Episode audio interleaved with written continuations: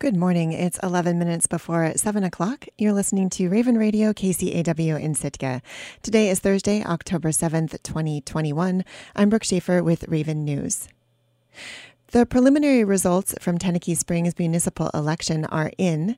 Two city council seats were up for grabs in the election on Tuesday night. Both were won by incumbents with little opposition. Jeffrey T. Collins snagged one seat with 33 votes, followed closely by Craig Mapes with 30 votes. With 27 absentee ballots and one question, the results will not be finalized until next Tuesday's assembly meeting. Sitka reported four new coronavirus cases on Tuesday. According to the Alaska Department of Health and Social Services, in the last week, 13 people have tested positive for the virus. 12 are Sitka residents. Since the start of the pandemic, Sitka has reported 1,132 COVID cases, 23 hospitalizations, and 5 deaths.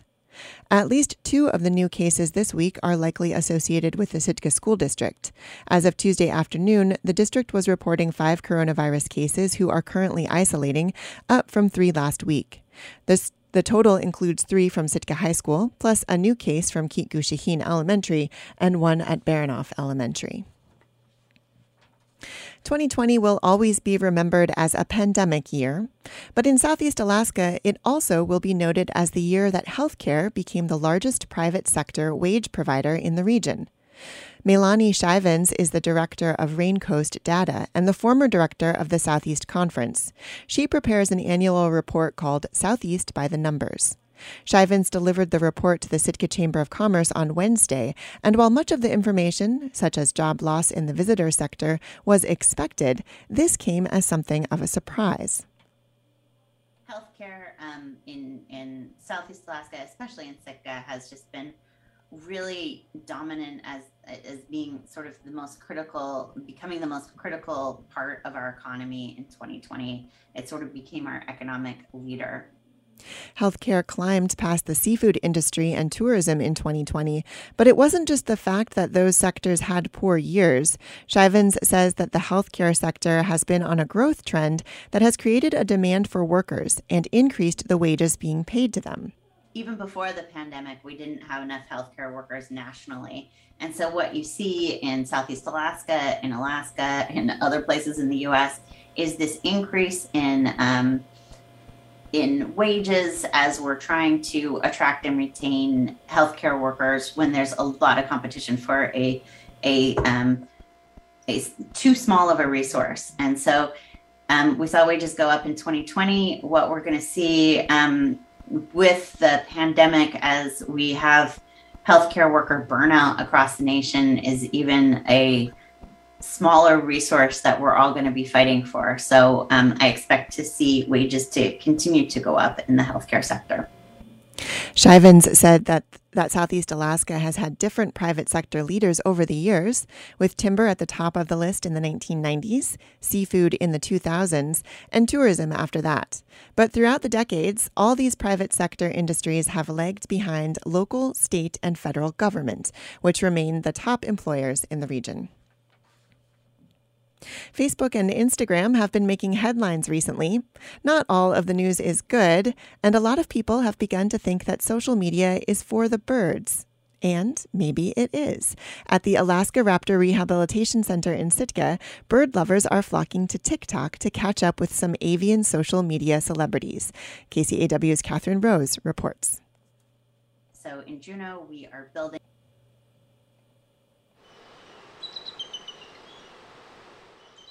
I'm standing on the viewing platform outside of the Alaska Raptor Rehabilitation Center, and perched below me is Volta, a bald eagle. That's their territorial cackle. So when we came up here, it's pretty much him saying, That's my spot, don't try to take it from me. Richard Hart started volunteering with the Raptor Center 13 years ago, and now he works as their development specialist. The center has been around for over 40 years, treating more than 200 injured birds annually. We started off in 1980, and it was actually just two gentlemen here in Sitka healing one bald eagle in their backyard. And over years and years of work, it's turned into what we have here today. And we are Alaska's only full service avian hospital. Hart says his job at the Raptor Center is kind of a catch all, but a big part of it is outreach on social media and they're on all the big platforms Facebook, Instagram, and, of course, Twitter. A few years ago, Hart began looking into a social media platform that was booming in popularity around the world and was just about to catch on strongly in the US TikTok, a video sharing app originally founded in China in 2016. I read an article that was talking about how TikTok was getting close to a billion active users when it was still in India and China. And I had never heard of TikTok. So, of course, my reaction is what social media site has almost a billion active users I've never heard of? So I downloaded TikTok for my own personal account and started sort of looking at it. And I quickly realized that within this landscape, that there was a major um, piece missing, and it's what we do, and it's that educational, interesting side. And I found that there was that nice little footprint that we could just nicely fit into. Hart posted the first video in March of 2019 when we first started doing TikTok, it was when dance videos were still all of the craze. So, because of that, it was a little bit off from what people are now doing. And it was a lot of videos of our birds doing things like doing a rouse with the shake it off sound um, or other things like that, where it was sort of still in that dance aspect, but being done with birds. And then using the little uh, parts at the bottom of the text to be able to give little factoids about those birds. Hello, my name is Sheila Swanberg, and this here is spirit. Did you know that you have over 7,000 feathers on a bald eagle? Uh, we often get questions about From treating injured hummingbirds in the ICU to releasing rehabilitated eagles, Hart shows the TikTok audience the work the Raptor Center does from every angle. And Hart says the app is making it possible to reach new audiences all over the world. It's definitely a younger audience or people that really haven't been exposed to the world that we are in here at the Raptor Center, which is one of the really cool things because a lot of the times, some of the questions that we get asked on there are questions I've never been asked and are really great questions. One of the most recent videos to make a big impression a great horned owl named Clackers, who isn't too happy about taking a trip to the bird doctor. Uh, when Clackers first came in, we opened up the front cage to his kennel, and he was in the back, and he just went click, click, click, click, click, click, click. And I happened to get a perfect little video of it. So as of yesterday, it was at uh, 2.2 million views on it. Isn't it cute? And it's just a noise that if you don't know about great horned owls or owls in general, I don't think that you would expect that noise to come from. We had a lot of people call him a Muppet and other things like that, just because it is a very adorable video. Hart says the format, short videos, catchy music, is a pretty palatable package for educational content. It's not surprising that the Raptor Center's content dovetails with overall trends on TikTok, and views are taking off. Earlier today, we had a video of a sharp-shinned hawk that was released, and so I got to spend some time in the different comments explaining sharp-shinned hawks being accipiters versus buteos, which are two different types of hawk species. So that's something that these people had never heard of before, and it's just fun to be able to have this cute little video that then turns into an educational lesson. It's it's kind of a surprise. I want them to not realize they're learning something. Since opening the TikTok account in 2019, the Raptor Center has gained over 163,000 followers from all over the world. And Hart says since then, more avian rehabilitation centers have jumped on board, making TikTok more like Tick Squawk every day. Reporting in Sitka, I'm Catherine Rose. A federal anti discrimination agency has reached a $50,000 settlement with the company Costco hires to receive to give out the free samples in its stores. The watchdog sued because the company refused to accommodate a Juneau employee's request for extra bathroom breaks that she needed for a medical condition. As Coast Alaska's Jacob Resneck reports, the company's treatment of its Alaska workforce will be monitored over the next two years. The Equal Employment Opportunity Commission went to court more than two years ago based on a complaint from a woman that had been hired to work inside Juneau's Costco in 2016.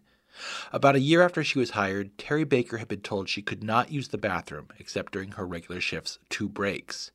That's despite producing evidence she had a medical condition that could require a trip to the bathroom more often than twice over a six and a half hour period, says EEOC attorney Amos Blackman. You know, we saw here an employee who who really suffered unnecessarily, who, and also just a larger issue of a type of policy, this, this refusal to accommodate additional bathroom breaks, that had the likelihood of impacting any number of workers.